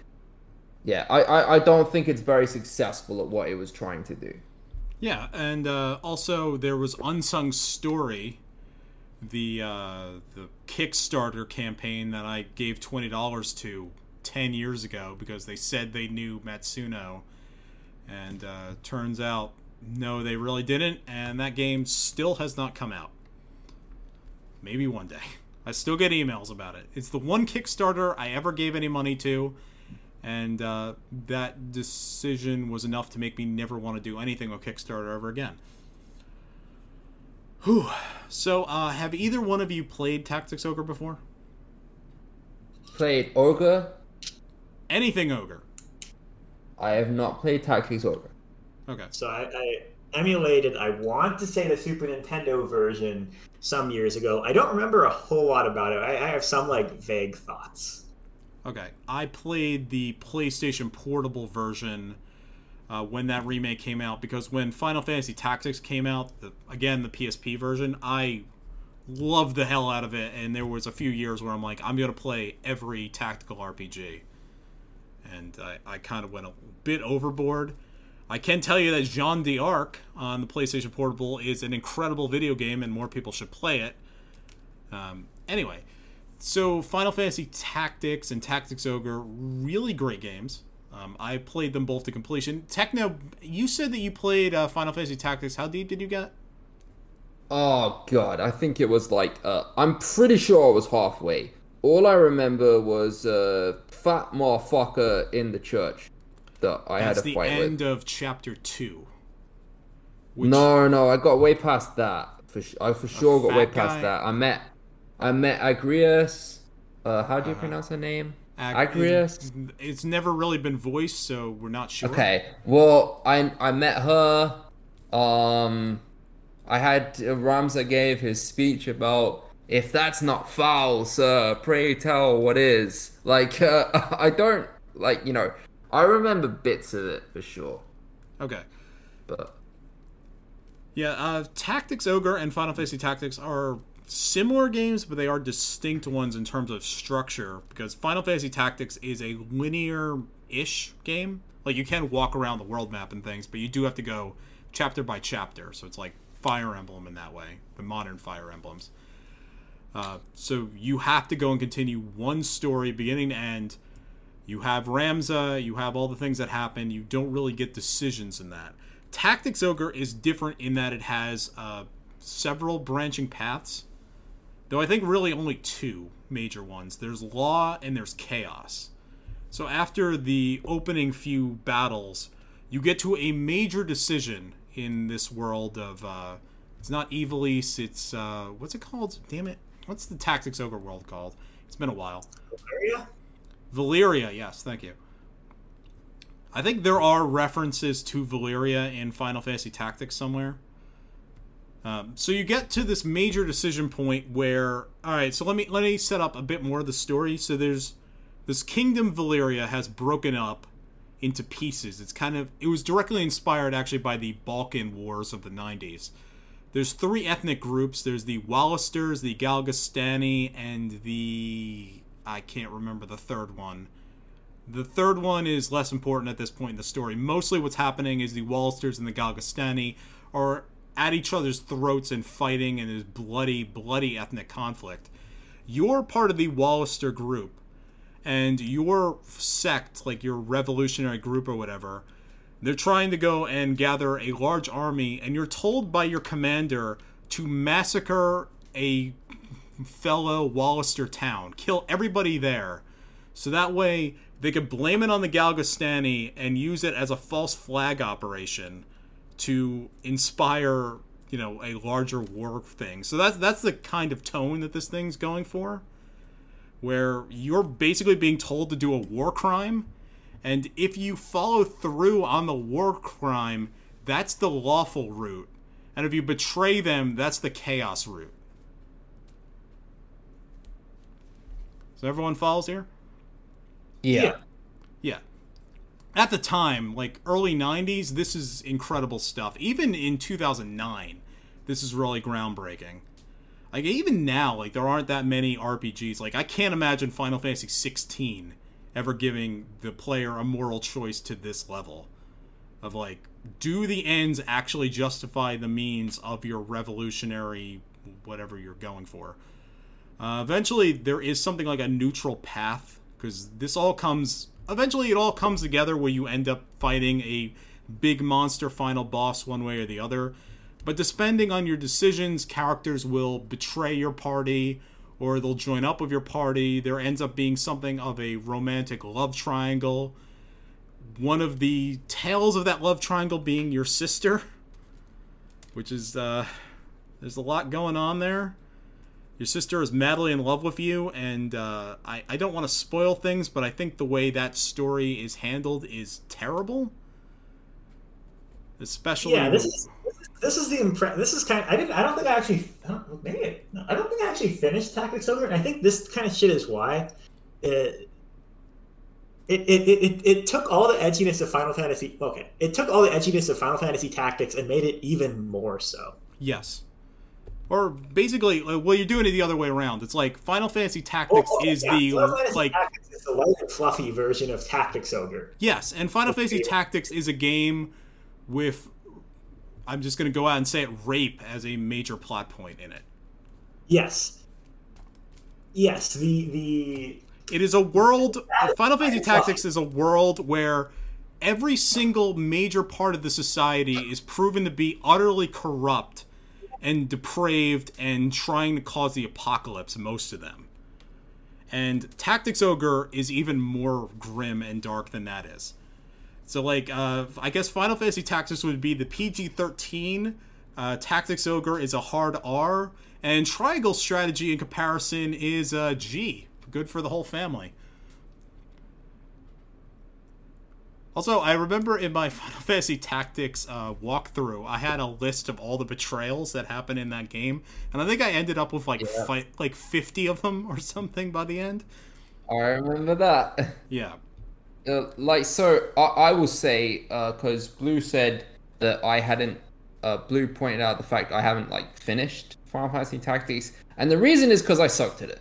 Like you know, I will say I loved basically everything about the game, and you know, I think Fivin put this well in the Discord chat where he said like all the cool people like it, you know, as in like all the all the people like you know, who kind of have a taste in Final Fantasy that's similar to mine, all really like this game. And I wanted to love it, but I just suck at it. Like, I just, I'm just bad at it, you know? Well- like, I just, I wish I was good at the game because, uh, unfortunately, I wasn't. But, you know, we're mostly talking about story and aesthetics at this point, and at that point, yeah, you know, it's easy, like easy. You know, I love that.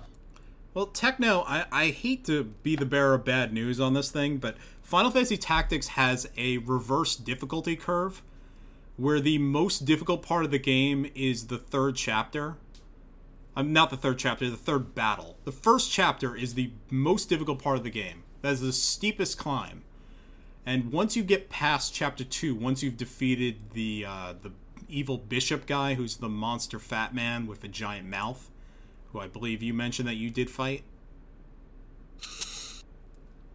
Once you get past that, Uh, the game. Did, did I fight that? I don't know. You said there was a fat man, and that's the only. Yeah. That is the only character in that the game. I could think of as being particularly large in body. Lane something. Yes, yes. do is the is the demonic form of that character, whose name I Yeah. yeah I, I couldn't tell Cardinal you. Delacroix, Delacroix because Yes, Cardinal Delacroix. Games. Yeah. Yeah, so once you get past that, the game actually gets considerably easier, and by chapter 4, it is basically a breeze because they start giving you really overpowered characters, like the Thunder God. And uh, the, you're playing the PlayStation Portable version, Balthier, another one from Final Fantasy 12. These are extremely overpowered characters, and you start unlocking the really strong abilities like ninja with dual wielding and uh, samurai and all that sort of stuff. So, no matter how hard the game gets, like how high the levels get, they've given you characters with such overpowered abilities that you really don't need to think about it anymore, and it becomes trivial. Uh, Tactics Ogre does not do that. It is, at least in the PlayStation Portable version, a more consistently difficult game, but also, I'll tell you, a very unbalanced game in many ways. So the post game is practically impossible due to some of the decisions they made, like the job system. Um, you know how in Final Fantasy you have one level? Like, no matter what your job is, your level does not change. You have like a base stat total. In Tactics Ogre, that's not the case. So if you decide to shift from one job to another, your character goes back to level 1 and becomes practically unusable. Which also means that you're never going to change jobs. Which also means you're never going to unlock the late game jobs that you need in order for you to actually do the post game crap. So I never got to do any of it. I bring that up because Tactics Ogre Reborn has wildly reshuffled all those things. The game is uh, given has been given a visual overhaul, has been given a systems overhaul, has been given a vast, like just uh, basically just the way it looks overhaul. Like the menus are all entirely different. There's a new system where your characters can pick up cards off the battlefield and then they'll get small stat boosts, which is kind of a small cheat. Uh, returning from the PlayStation Portable version, there is a time rewind function where you can go and rewind back a back a turn whenever you really want to, which is just the greatest cheat you possibly can get because then you can fiddle with the RNG and basically win every single battle no matter what you're doing, which I used heavily because at a certain point the game got really long and I just wanted to get through it. Uh, I did not play Tactics Ogre Reborn. I don't think any of you guys did. No. Nope. Yeah, I couldn't Definitely really not. justify buying the video game again. I if I want to play it again, I'll just dig it up off my PlayStation Portable, uh, which is somewhere. It's in a box someplace. I don't think that's ever going to happen. Like, just truthfully, I don't think I'm ever going to play that game again. It, no matter, I do really like it. I think it's a great game, one of the greatest RPGs of all time. But playing the whole thing again is it's a long ass game too easily over 40 hours. A lot of really cool systems going on, a lot of very interesting stuff. I think it's a great game. Um, but anyway, I did have a question I wanted to ask. Are you all prepared for it? Yeah. Okay. Which game is better? Final Fantasy Tactics or Tactics Ogre? You have to go and make the decision now. Oh fuck. Well, I mean, I'm not nearly educated enough to make that decision. Yeah, uh, Techno, you're kind of Yeah. you're kind of out of this, unfortunately. Yeah. So it's just for cat. Well, you could go and name some other strategy RPG. I don't know. Maybe you think uh, Fire Emblem Three Houses. XCOM. XCOM. Let's go with. XCOM. That's the only other one I played. Pokemon Conquest. make a not entirely confident claim that because again it's been like however many years since i played well, both of these games but in particular tactics ogre but i'm going to claim that probably final fantasy tactics is better just because i found it more accessible like i remember something really annoying about tactics so, so final fantasy tactics has a serious issue with the fucking dorter trade city or whatever Yes, extremely Remember- hard, legendarily hard third chapter.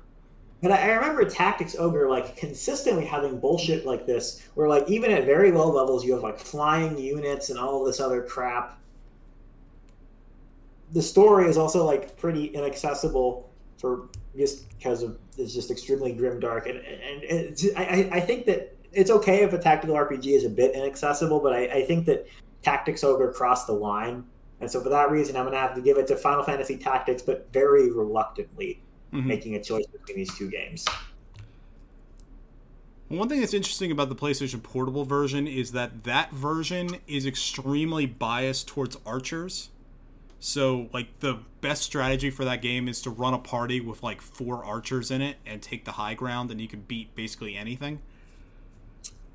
There's even a character called the Thunder Maiden, Arycelle, who is a uh, she's an archer and she kills the shit out of things with her limit break. I have thought long and hard about this for about 10 years. And I really could not make a decision because there's so much cool stuff in both games, including even the grimness of Tactics Ogre. Like, there's at some points the grimness becomes fascinating to me. Like, there's a character, there's a family of necromancers they run into. These are all NPCs, these are all villains. You kill one of them because they're just the stage boss. Then you run into that character's fiance. Then you run into the fiance's like dad or their dad. So you end up wiping out this entire family one by one as they all try to do this revenge vendetta on you. It's like, well, you if you guys didn't start this shit, I wouldn't have had to kill all of you. So, uh, who was the bad guy really? Anyway, Yeah, I feel like it, it's kind of interesting that I don't think that that would really fly today.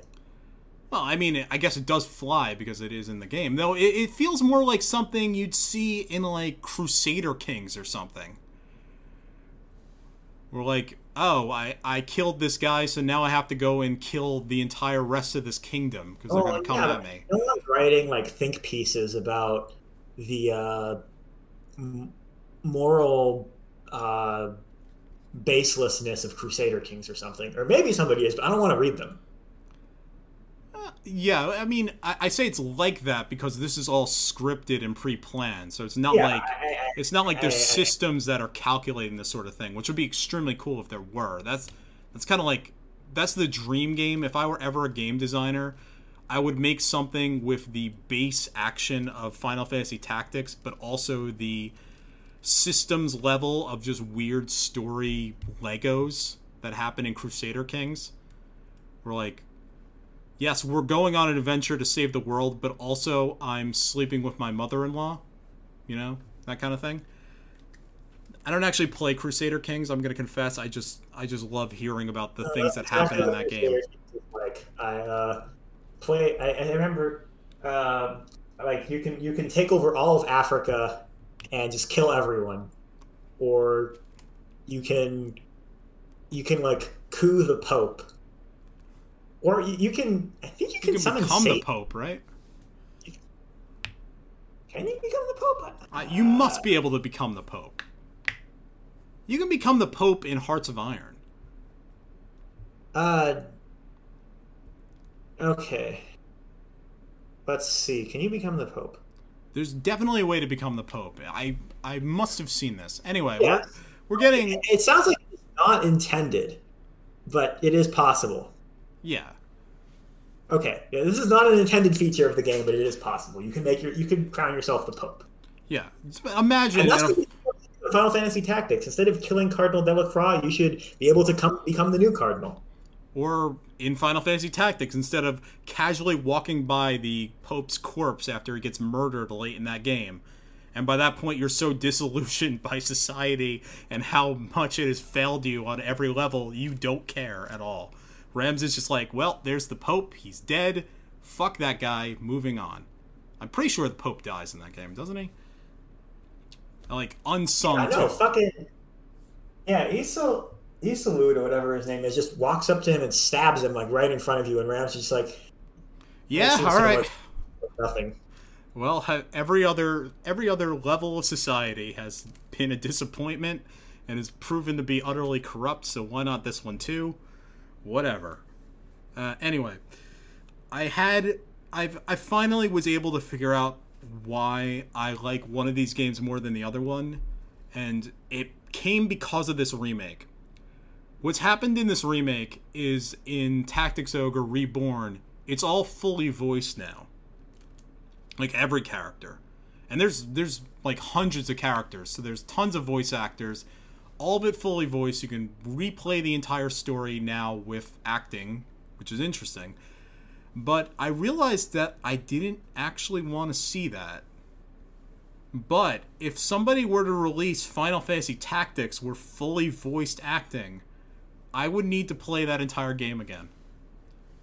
And it is with that I realized that I actually love Final Fantasy Tactics more than Tactics Ogre. That's that's a good answer. I, I I- That's a I- good argument. I, yeah. I, I definitely see that because I don't. Yeah, tactics. I mean, I think that's what I was trying to get at about like how tactics ogre its grimness probably just wouldn't fly in a modern setting, or not in a modern setting, but like to modern audiences. There's some amount of detachment from these like little like spritey little Super Nintendo games. Yeah, but it's also like story wise too because of like the main trio. The main Yeah. trio is Denim, uh, Vyce, and what's your sister's name? I see. This is why. This is why. Like when we podcast at like eleven o'clock, I start forgetting names and I can't remember anymore. I need to go to sleep very soon, but Denim, Vyce, and Denim's sister. I, yeah. when you look up Denim's sister, you get pictures of a lady in denim pants. Well done, great character name. Anyway, your those three trio like Denim is just like he's a player PC, so there's not much to him, and everything he does is just based on your decisions.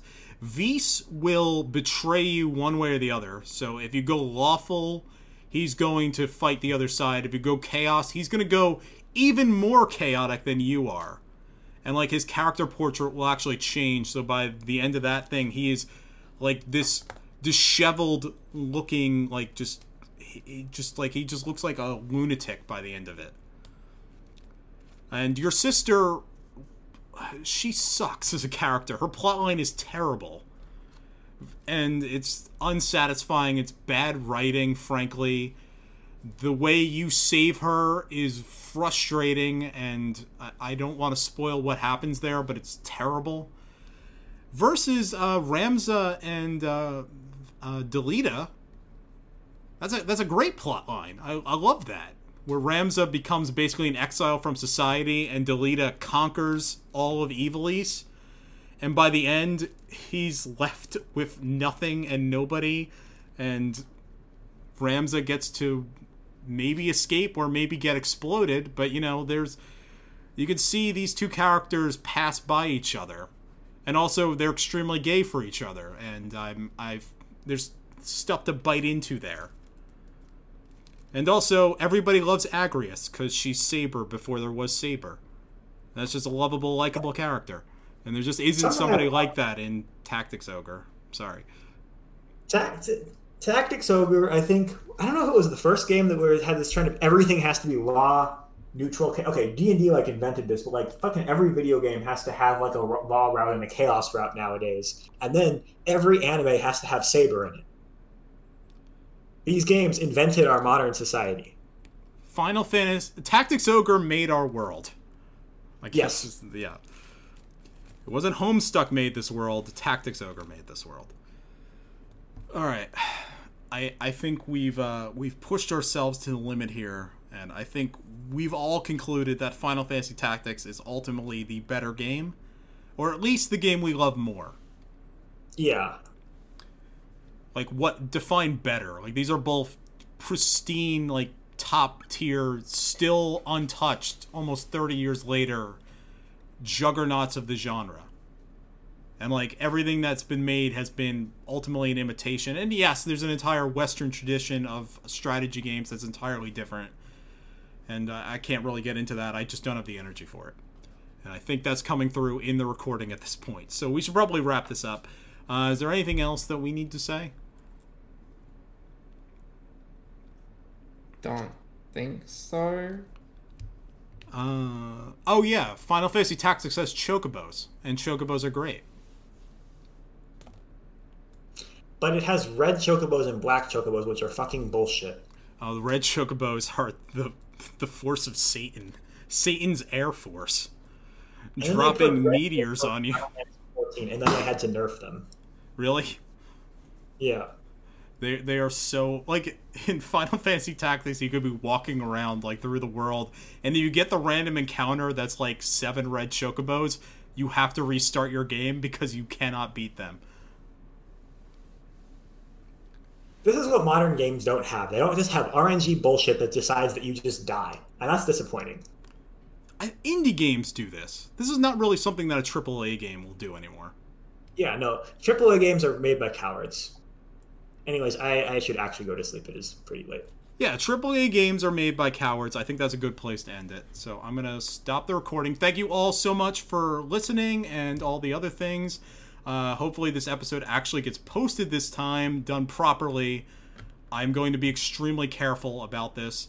Uh, this is the Final Fantasy Wiki podcast, and the podcast music, thank you so much for letting us use it, is La Matana de los Jovenes Caballeros. I misread it, but whatever. It's by XPRTNovice off the OC remix Balance and Ruin.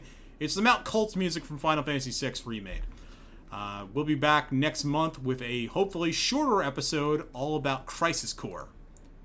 Uh, thank you so much, everybody that's listening. Thank you for my co hosts for continuing to press on, even after I think we all kind of hit a wall, right? Yeah. Yes. Okay. We started too late. Good night.